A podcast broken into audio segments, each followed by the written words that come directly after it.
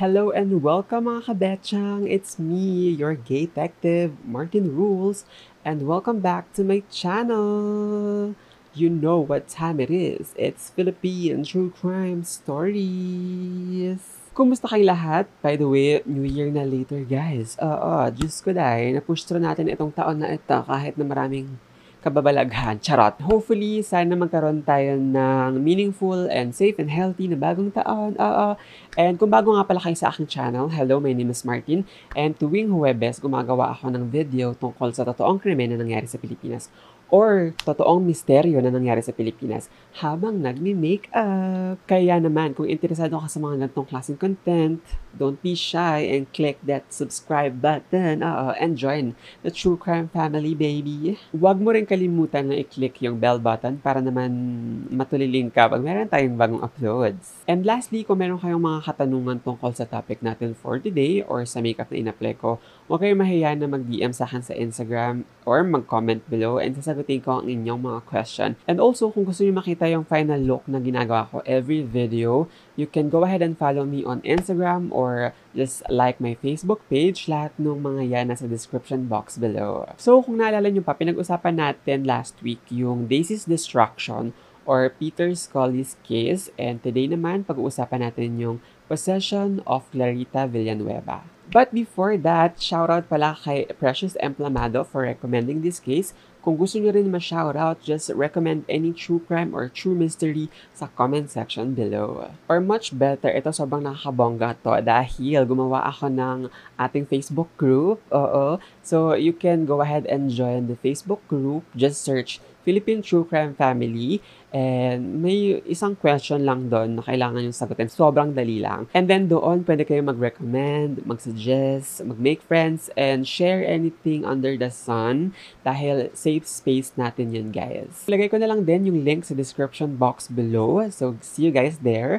And doon magchikahan tayo o magbardagulan tayo doon. Charot. At saka nga pala, some of the products na gagamitin ko sa video na ito have some links to it. Those are affiliate links meaning I may get a small commission when you use those links to shop. And sobra sobra sobrang it will help me big time to build this channel if you do. So ngayon pa lang papasalamat na ako. And yeah, super appreciate you guys. Eh! Ang dami ko nang tinalak. So now, let's STFU and proceed to the story. Babala. Ang mga susunod na imahe, istorya, at description ay maaaring makapagdulot ng takot. Huwag magpatuloy kung kinakailangan. So, this story is not a true crime but a true mystery na hanggang ngayon, it puzzled me sa mga ganitong klaseng insidente. And also, ito nga pala yung unang-unang documented na demonic possession sa Pilipinas. Yung kwento tumatakbo kay Clarita. Si Clarita Villanueva ay from Bacolod and at an early age, hindi niya alam or wala siyang idea tungkol sa kanyang tatay hindi niya alam kung iniwan ba sila nito or patay na ito. Yung nanay niya naman ay isang manghuhula or minsan rumarakit bilang espiritista. Tapos, yun yung kanilang nagiging income. Nung 12 years old siya, namatay na lang tong nanay niya and yun yung dahilan ng kanyang pagkapariwara. And since walang malapitan si Clarita na immediate family, yung lansangan yung kanyang naging tahanan. And then meron siyang nakilalang prostitute na nagturo sa kanya kung paano paikutin yung mga lalaki at kung paano kumita ng mabilisang pera. And at a tender age, she began selling her body. And then from Bacolod, pumunta siya ng Manila for better opportunity. Alam niyo naman, city life, marami dyan mga malilibog na lalaki. Charot! Nung 17 years old naman siya, meron siya nakilalang lalaki at nakipagtanan siya dito. Pero nung nalaman niya na kasal na pala itong lalaki na to, iniwan niya itong toxic na guy and bumalik na naman sa dati niyang gawe. Ginagawa niyang tambayan yung mga beer house, clubs, mga bar, na usually maraming customers. Ito hindi malinaw, pero ang sabi-sabi, nag-offer daw siya ng kanyang service sa isang police officer na nakasibilyan at pagkatapos ay hinuli daw siya. Meron naman ang sabi pa sa isang reports na nalalakad siya pa uwi galing sa sinihan at pagkatapos hinuli siya ng isang police officer for prostitution. Pero ano man sa dalawa yung totoo, she end up behind bars sa 300 years old na beloved person na ngayon ay kinikilalang Manila City Jail. Na-establish pa noong 1847 nung pananakop ng mga Kastila. So, two days pa lang nakakulong itong si Clarita.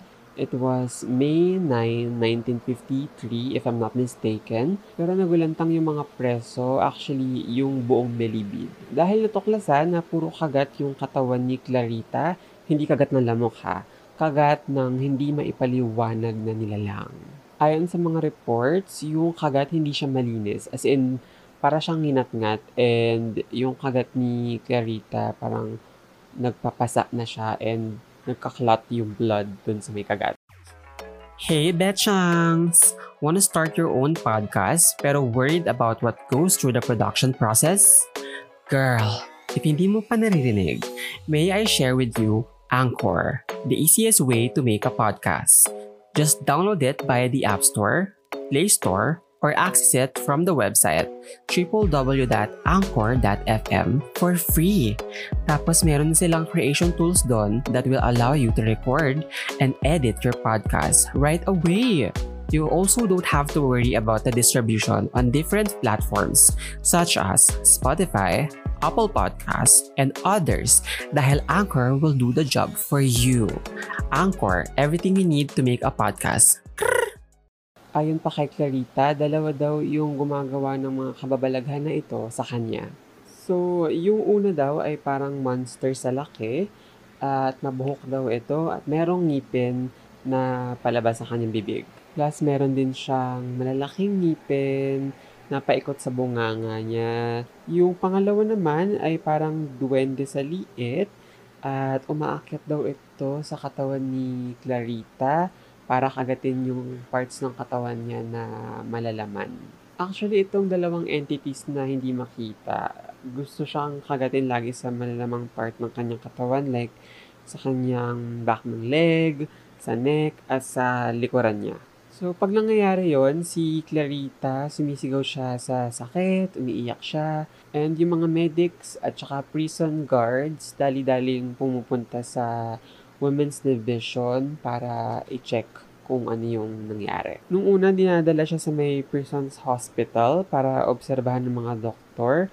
Pero hindi nila maipaliwanag kung ano itong nangyayari kay Clarita. Si Dr. Lara, yung prison's physician, nababagabag na siya dito sa strange demonic bitings na ito dahil araw-araw na siya nangyayari. To a point na nanghingi na rin sila ng tulong sa media, para mas maraming makalam. Eventually, may mga Filipino, Chinese, American doctors, university professors na pumunta dun sa ospital para mag-observe or i-analyze yung sobrang strange na nangyaring ito.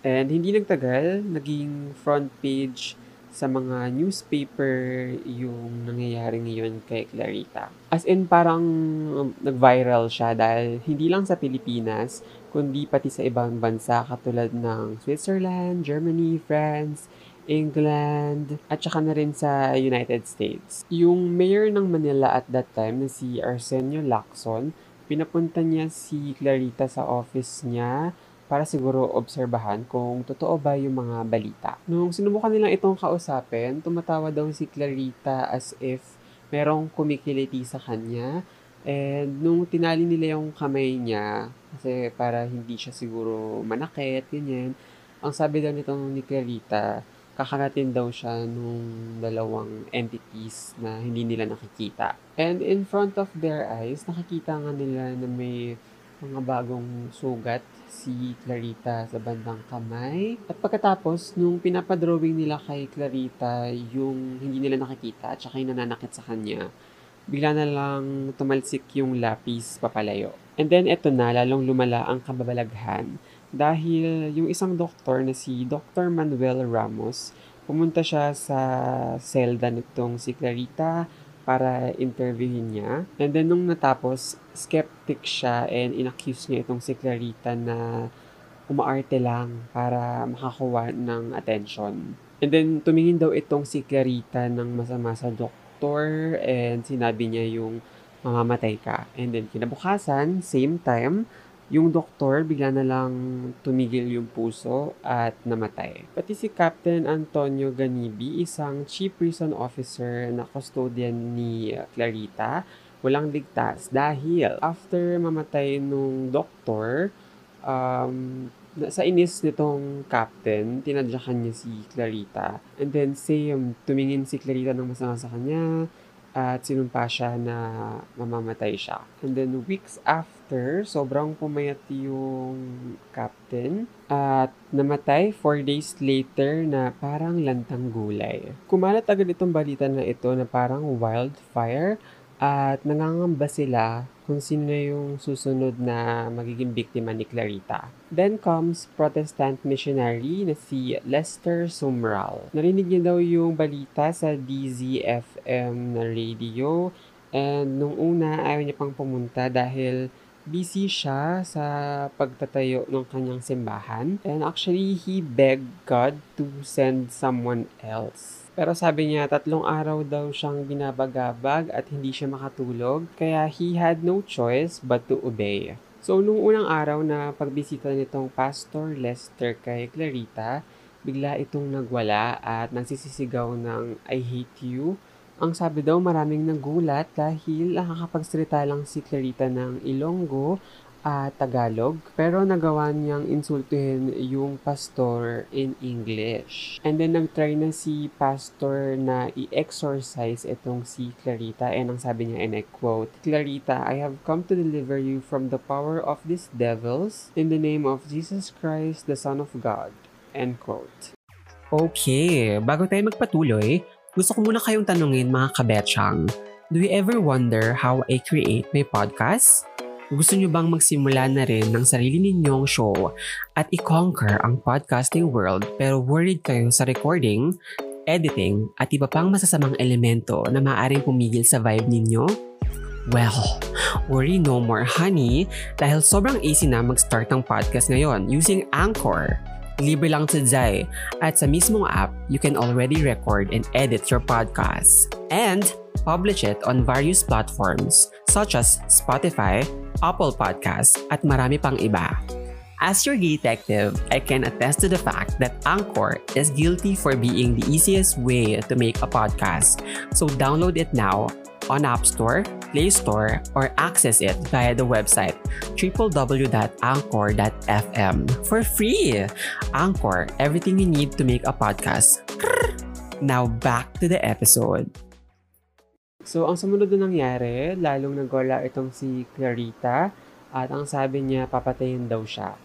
At pagkatapos, bigla siyang nahimatay. So, nung second day naman, nag-start yung Pastor Lester at saka yung iba pang Christian na kasama niya sa pagdadasal at pagkanta para talunin yung elemento dun sa katawan ni Clarita. After nung pagbigkas ng mga dasal at nung nahimasmasan si Clarita, ang sabi niya, umalis daw yung mga demonyo at tumakas dun sa may bintana ng kulungan. Pero it was far from over dahil makalipas lang yung ilang minuto, nagwawala na naman yung dalaga. So, nung pangatlong araw ng deliverance, ganun pa rin yung nangyayari.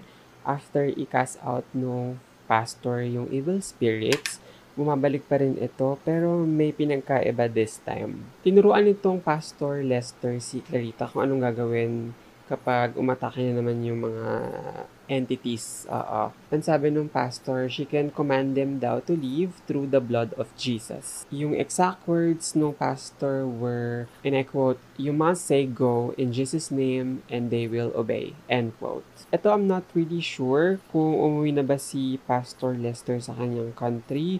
Pero one night, si Clarita, bigla na lang siyang sumigaw ng nakakilabot na iyak. And then sabi niya dun sa jail guard na nagbabantay at that time, tulungan daw siya kasi nandiyan na naman daw yung mga demonyo, oo. And yung pagkaka-describe pa ni Clarita, nasa likod daw nung gwardya. So, yung gwardya sa takot niya, nagtago siya sa kanyang desk and tinanong ni Clarita kung naalala ba nung guard yung sinabi ng pastor na sabihin ni Clarita para mawala yung mga demonyo na ito. And luckily, yung guard at that time ay present nung pangatlong deliverance ni Clarita.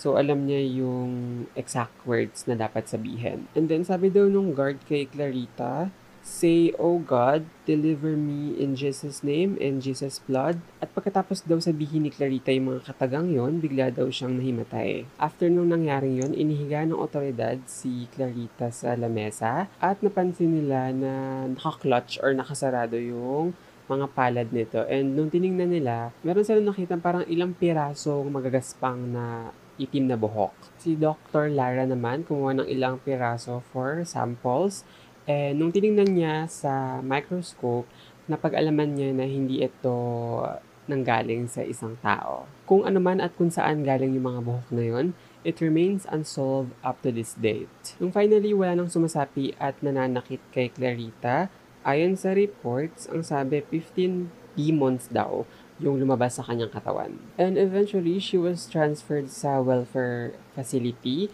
and was released. May mga balita na pumunta siya sa bandang north ng Luzon at nakapag-asawa ng farmer.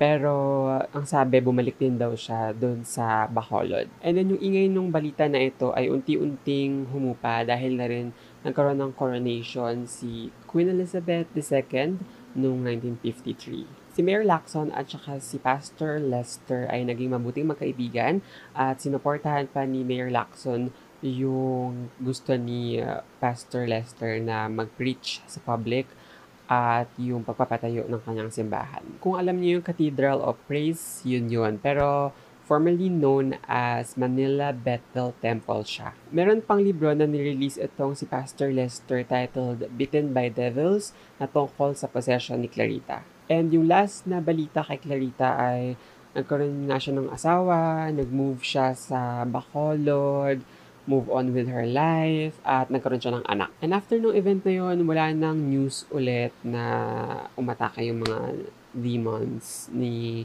Clarita. So, it seems like yung pag-exercise sa kanya ay successful. So that's it for today's video. Thank you so much for watching. I want to know your thoughts. Let me know sa comment section below. Ako personally, kahit hindi ako ganun ka-religious, sobrang naniniwala ko dito. Kasi parang isa to sa mga malaking misteryo na bumabagabag sa akin next to aliens. Chas! Pero ayun, feeling ko kasi parang from the beginning, yung humans are meant to be sinners. Pero 'di ba, kahit anong religion 'yan, let's keep it a hundred. Tayo-tayo lang naman nandito. Kahit anong religion, parang wala namang perfect, 'di ba? So, parang lahat naman nagkakamali. Anyway, ang dami ko na naman kinoda. I want to know your thoughts sa comment section below at mag-usap tayo dito after ng lafangan. Yes. I'm wishing you all a happy new year, happy 2021, and hopefully It's a better year for all of us at sana maging healthy and safe tayo. Patuloy yan, tuloy-tuloy yan. And before I leave, huwag kayo magpapatok para hindi man stress ang mga animals. True, yun lang. At syempre para sa health na rin natin dahil yung usok te at mga paputok, marami masasagatan te. Yung mga frontliners natin, ang dami na nang iniintinding COVID, huwag na kayo makisali.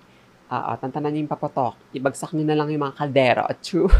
So, ayan. Thank you, thank you so much for watching. See you guys next time. See you next year.